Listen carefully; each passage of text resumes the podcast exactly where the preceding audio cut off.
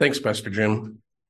Nice to see all of you, or virtually see all of you, however, however that is. It's the weekend. Um, whether you're watching this on, on Sunday morning or now, as I tape this with with Pastor Jim, as the the lone watcher. Um, and normally, if you drop by my house on the weekend, especially on a Saturday, there'd be some sort of sports playing on the television, some baseball or basketball or football. But as my sons grow, I'm finding myself um, being involved in more and more of their stuff that takes us out away from my television um, when games are going on live, the games I want to see. So, enter this concept that you might have heard of called the sports bubble. Basically, it's this if there's a big game going on that you want to watch, you do your best to totally avoid everything about it, to avoid the score, any mention of it. Basically, you just run around with your hands over your ears and avoid it. That's not me. I want to know the score. I don't care. I want to see who won and I want to see who lost and how did my team do. Now, if my team lost, especially if it's a heartbreaker lost, last minute touchdown or something like that, I just don't watch. I don't have to watch. It saves my heart, keeps my blood pressure a little lower. Also means I don't have to go dig out the notes from Pastor Jim's anger series and deal with all all of that. But more than that, if my team won, now that watch becomes so much more fun, right? I know the ending. I know it's going to be awesome. I like knowing the outcome. Maybe you're not into sports. Some people do the same thing with reading. I, I don't normally do that, right? They want to know do they does the couple live happily ever after? Does the villain get caught? How does the spy work out of that really tight uh, knot they find themselves in? Is the U.S. saved from nuclear disaster by our hero? Right? They read the first couple chapters and then they flip the back and figure out what's going on, and then read the rest of the book knowing what's going on generally speaking, I don't do that. I want to be swept along the journey with the author. I bring this up today because we're going to spend our time in Ecclesiastes 6, which I've read and I kind of agree with, might be one of the darkest and most depressing chapters in the Bible. And I think in this case, it's important that we flip to the back of Ecclesiastes and get that in our mind as we read chapter 6. So take your Bible, flip it open to the back to Ecclesiastes chapter 12. And let's read a few verses there that are going to help us as we deal with Ecclesiastes chapter 6. So Ecclesiastes 12, let's start in, in verse 9. It says, In addition to being a wise man, the preacher also taught the people knowledge, and he pondered, searched out, and arranged many proverbs. The preacher sought to find delightful words and to write words of truth correctly. The words of wise men are like goads, and the masters of these collections are like well driven nails. They are given by one shepherd. But beyond this, my son, be warned the writing of many books is endless, and excessive devotion to books is wearying to the body. So here's what I really want us to think about as we go back to go back um, in a little bit to Ecclesiastes 6, verse 13. The conclusion when all has been heard is fear God and keep his commandments, because this applies to every person. For God will bring every act to judgment, everything which is hidden, whether it is good or evil. So just kind of fix that in your mind and think about that as we jump back and as we start going through Ecclesiastes chapter six. I think it will help us. It certainly helped me as I studied the, the last couple weeks to know that end of it to understand what he what he's reading. So flip back in your Bibles a few pages. My my Bible it's about five pages to Ecclesiastes chapter six. I'm going to take a minute. It's only it's only 12 verses long, and I'm going to read it all the way through, and then we'll we'll we'll go back to the beginning and we'll start working our way through the little chunks of it and figure out here what uh, what's trying to be said to us and, and what we should learn. So Ecclesiastes chapter 6, verse 1. There is an evil which I have seen under the sun, and it is prevalent among men. a man to whom God has given riches and wealth and honor, so that his soul lacks nothing of all that he desires. Yet God has not empowered him to eat from them, for a foreigner enjoys them. This is vanity and a severe affliction. If a man fathers a hundred children and lives many years, however many they may be, but his soul is not satisfied with good things, and he doesn't even have a proper burial, then I say, better the miscarriage than he, for it comes in futility and goes into obscurity, and its name is covered in obscurity. It never sees the sun and it never knows anything. It is better off than he. Even if the other man lives a thousand years twice and does not enjoy good things, do not all go to one place? All a man's labor is for his mouth, and yet the appetite is not satisfied. For what advantage does the wise man have over the fool? What advantage does the poor man have, knowing how to walk before the living? What the eye see is better than what the soul desires. This too is a futility and a striving after wind. Whatever exists has already been named, and it is known what man is, for he cannot dispute with him who is stronger than he is. For there are many words which increase futility. What then is the advantage to a man? For who knows what is good for a man during his lifetime, during the few years of his futile life? He'll spend them like a shadow. For who can tell a man what will be after him under the sun? Ooh, that's a that's a depressing uh, start to our to our morning. But I think it's a good reminder for us, uh, a good mapping of how we're supposed to live. Let's think about it.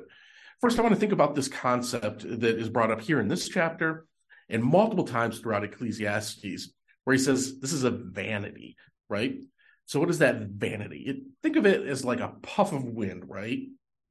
So, like many of you, I didn't have I didn't have heat uh, and electricity um, for the for the last uh, several days, um, but I did have a gas. We do have a gas water heater, which means I have hot water, which is great.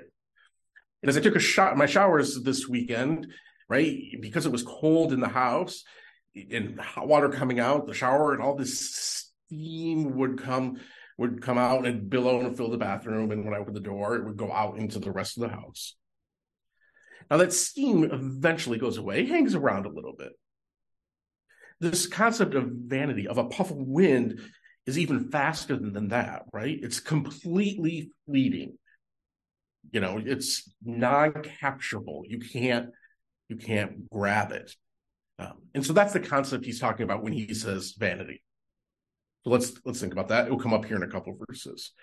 Go back with me to to the to, to the start of the of the chapter, the first couple, the first couple verses. And he's going to describe, as he often does here in Ecclesiastes, he's gonna he's gonna describe a man and what this person has.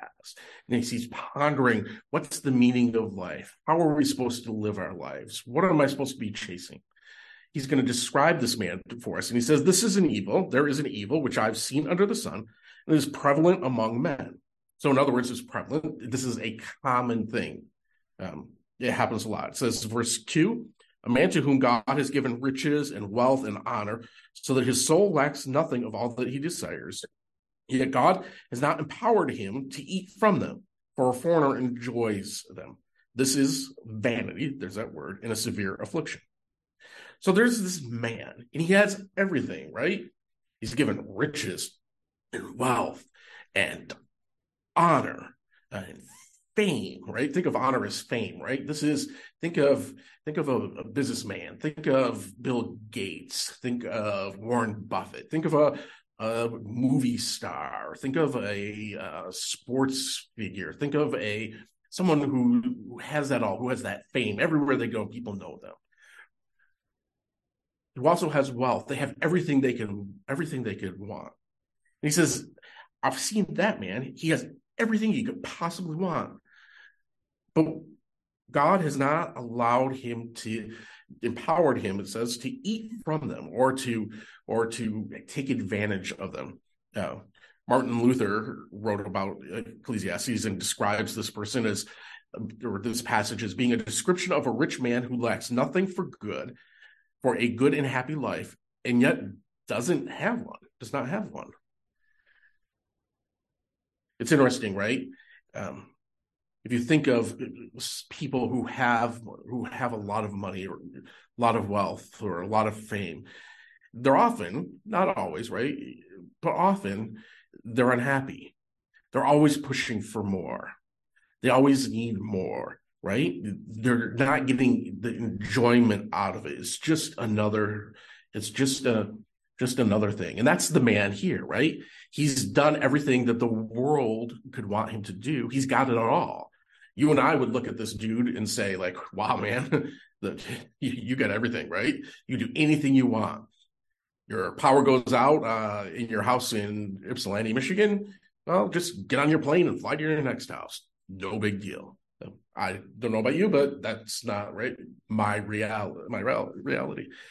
And yet he's saying what happens when God has not empowered him to get that? Well, was a vanity. Chasing after that, it's that vanity, that puff of wind that you can't you can't capture.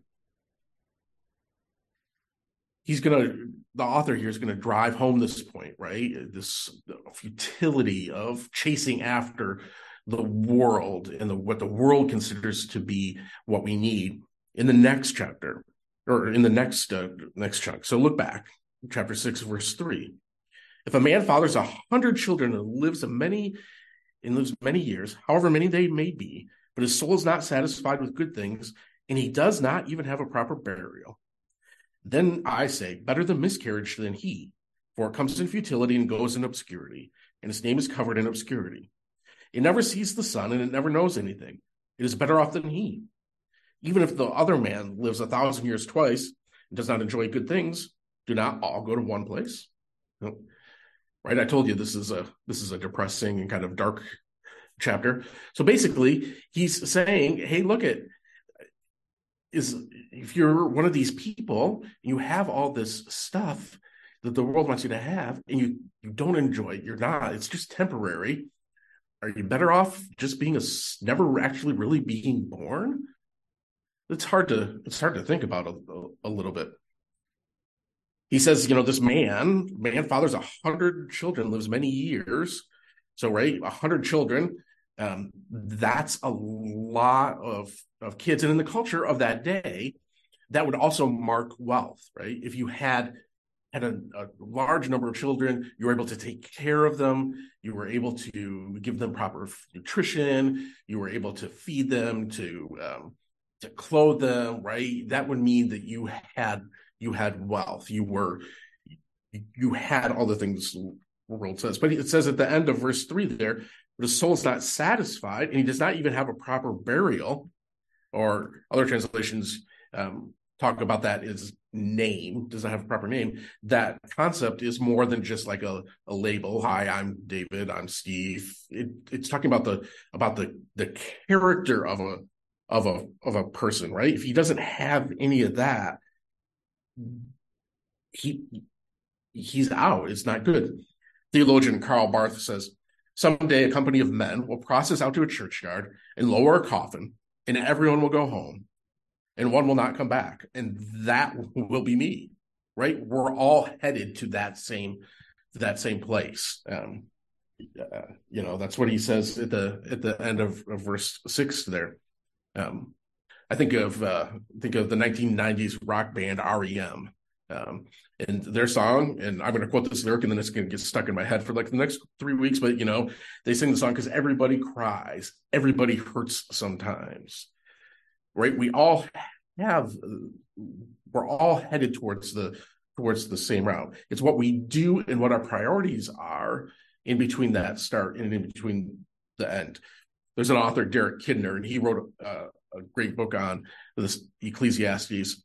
And he says of this, one could have the things men dream of, which in Old Testament terms means children by the score and years of life by the thousands, and still departed unnoticed, unlamented, and unfulfilled.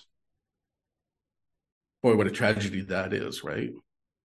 And that's what Solomon's saying here.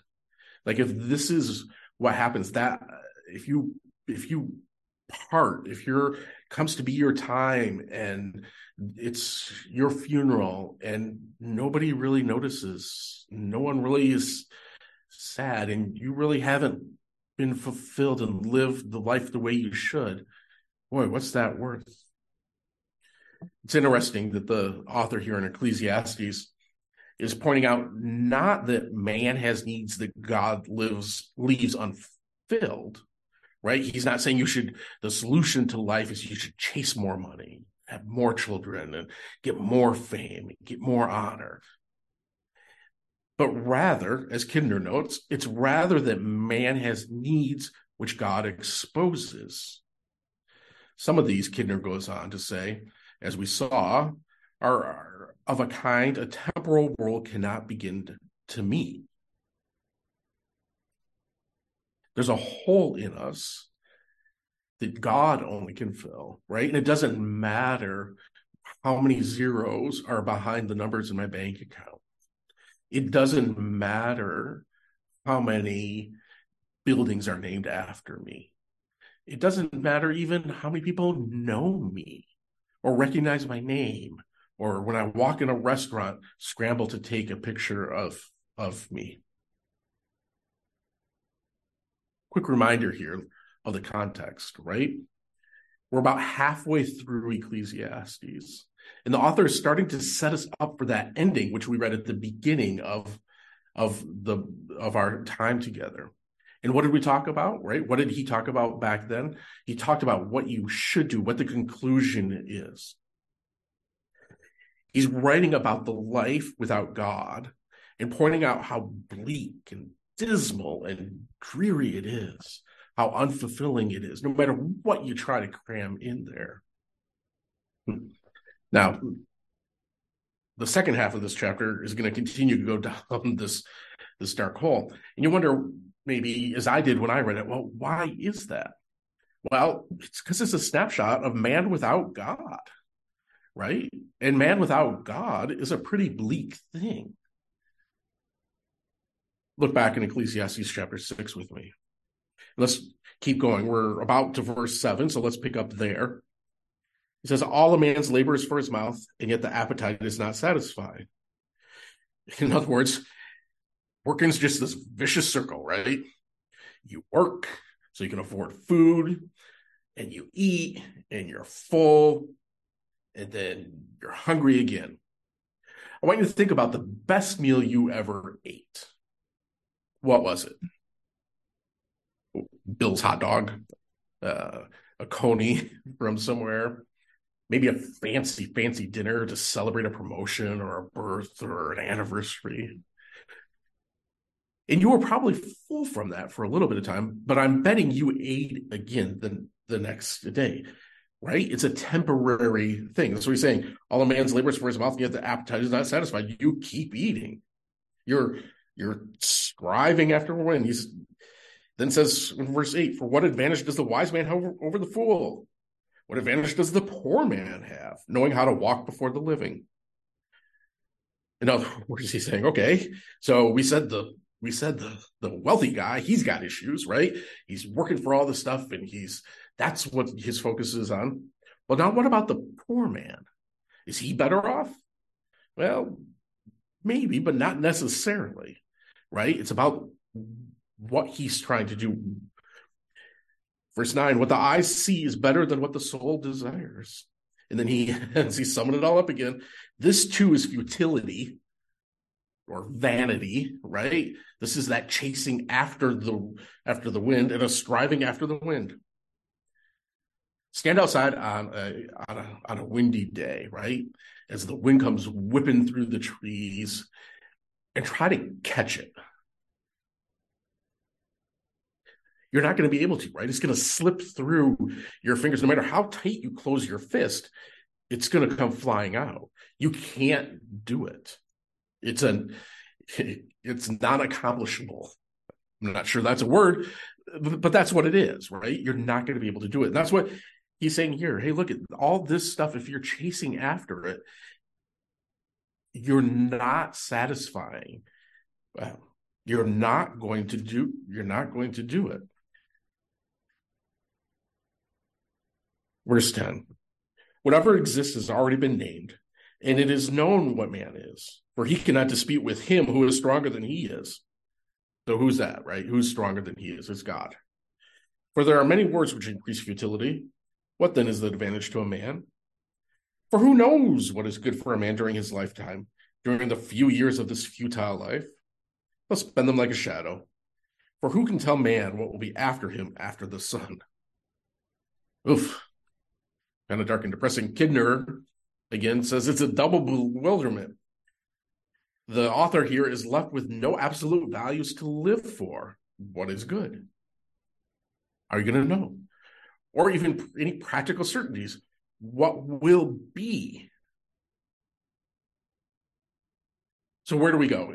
You know, if we just stopped here, if I if I said, okay, that's all, folks, and and and prayed, you know, we'd uh, you'd want to go go straight home, or if you're already at home, you'd want to go upstairs or go wherever, pull a blanket up over your head, and never come back out, right?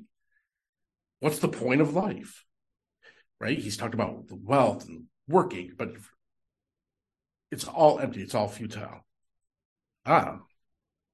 But this is where we start thinking to the end of the book. And I'm sorry to steal from whomever I think it might be Pastor Jim who's doing the last the last chapter, but I'm sure when he gets to when we get down to the end of the book, we'll talk about this. We'll talk about this again. But if we think about that, right, and flip back over to chapter 12, we're gonna we're gonna think about that. What's the conclusion when all has been when all has been heard in verse 13 is this the conclusion is fear God and keep his commands.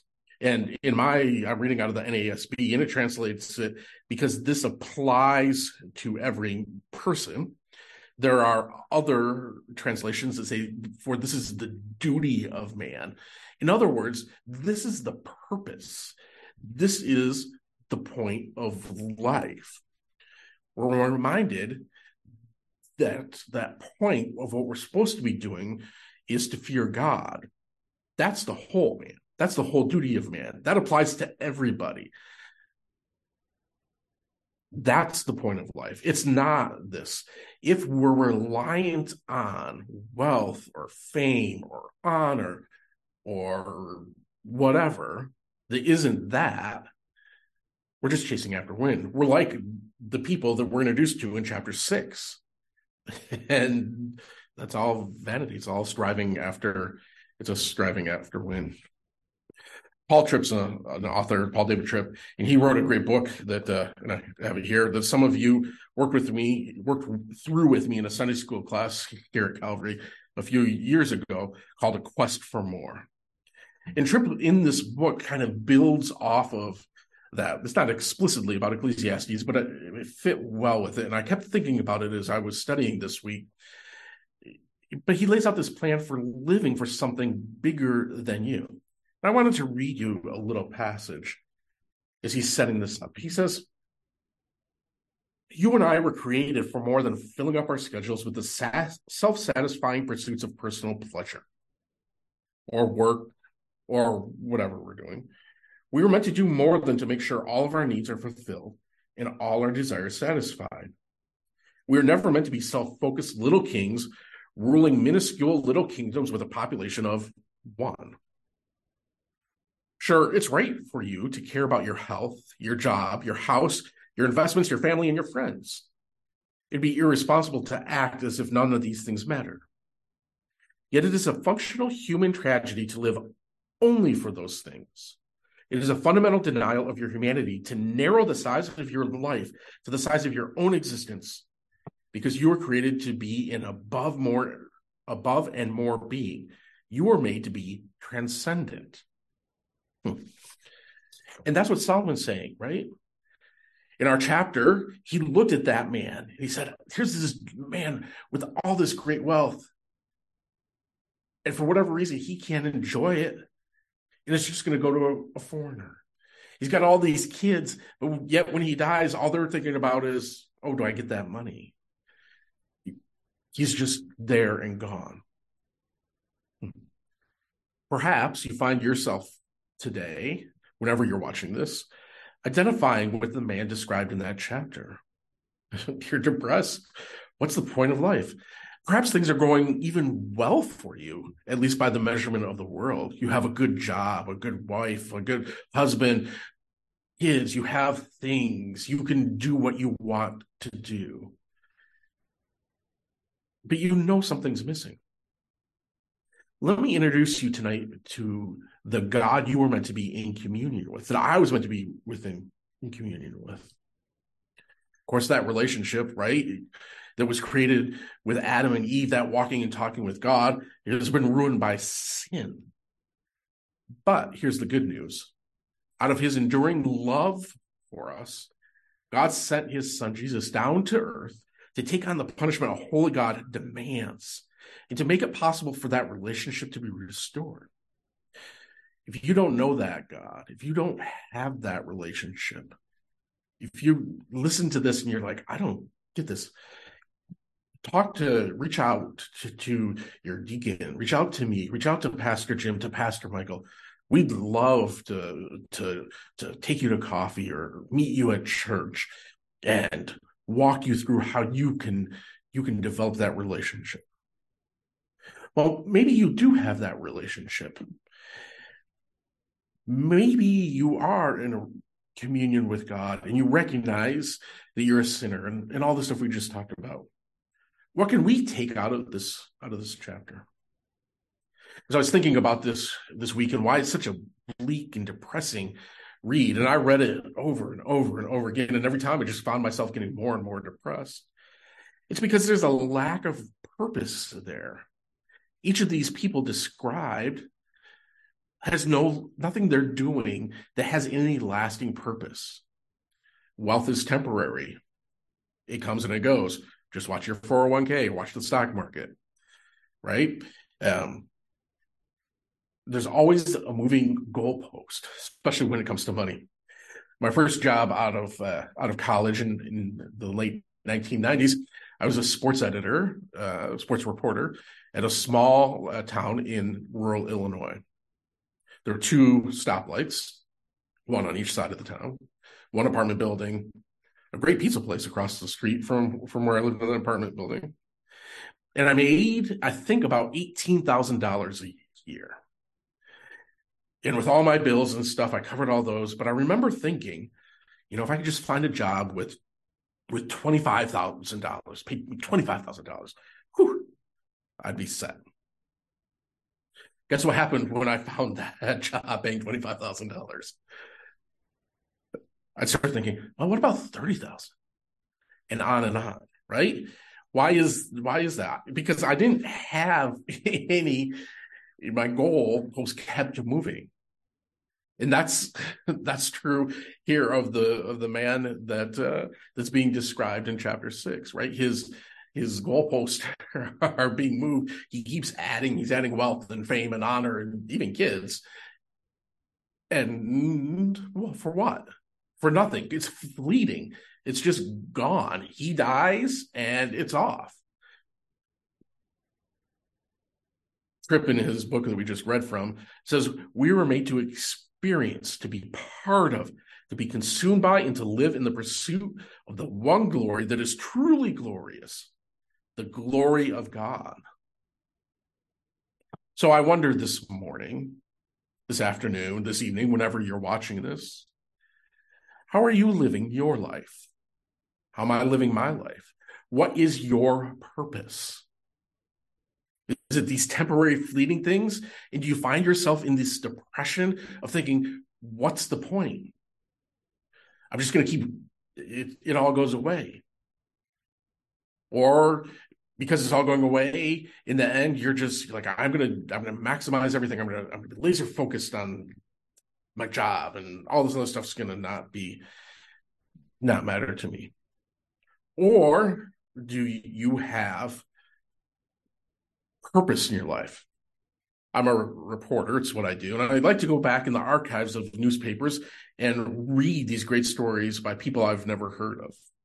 Um, who worked at the same places I now work at just, you know, 20, 30, 40, 50, 60, 70 years years ago. And I occasionally think of that. What will happen when I'm gone? Well, people even remember uh, David, who this David Jesse was. If I'm going after, if I'm, if my life is modeled like the man described by the author of Ecclesiastes, they're not. It's just going to be temporary and fleeting. There's a song I want to close with. Don't don't worry. I'm not gonna I'm not gonna sing. Nobody wants nobody wants to do that. Hear that. Um, by a, uh, a group that was big when I was in the youth group in the in the nineties, and it was Geoff Moore in the distance. And he sings this song, and I'm just going to read the lyrics, and I want us to think about it. He says, "When the music fades into the past, when the days of life are through, what will be remembered of where I've come, when all is said and done? Will they say I loved my family, that I was a faithful friend?" That I live to tell God's own, tell of God's own Son when all is said and done. Oh, how I long to see the hour when I would hear that trumpet sound, so I could rise and see my Savior's face and see him smile and say, Well done. That's what it's about. That's what purpose is. And that's what we can take out of this passage of Ecclesiastes, this chapter that's bleak and full of despair. It's a warning to us. Focus on what life really is. And that's where you'll find your purpose. And that's where you'll where you'll do what you were made to do. Be transcendent. Be more. Let's pray. Dear God, thank you for this reminder of what life is really about. That it's not about the accumulation of wealth or fame or number of kids or any other markers the world might have. But in, that that's all vanity. It's all fleeting. It's all just the whisper of the wind. It's trying to catch the wind. But we know, as is said at the end of the book, right, that our duty is to fear God, to follow Him. Help us as we go forth today, tomorrow, this week, next week, next year, to have the true purpose of life here on earth, and what we're supposed to be doing, the forefront of our minds. Thank you for this time. Thank you for technology that allows us to to gather in our houses and all share in the same time of learning in the same time of prayer and the same time of worship. Be with us now. We pray for those who might be without power today. Keep them warm. Help the power to be restored to their houses quickly. Give us a good week. Bring us back together on Wednesday night for prayer meeting and Sunday again to worship you. In your name we pray. Amen.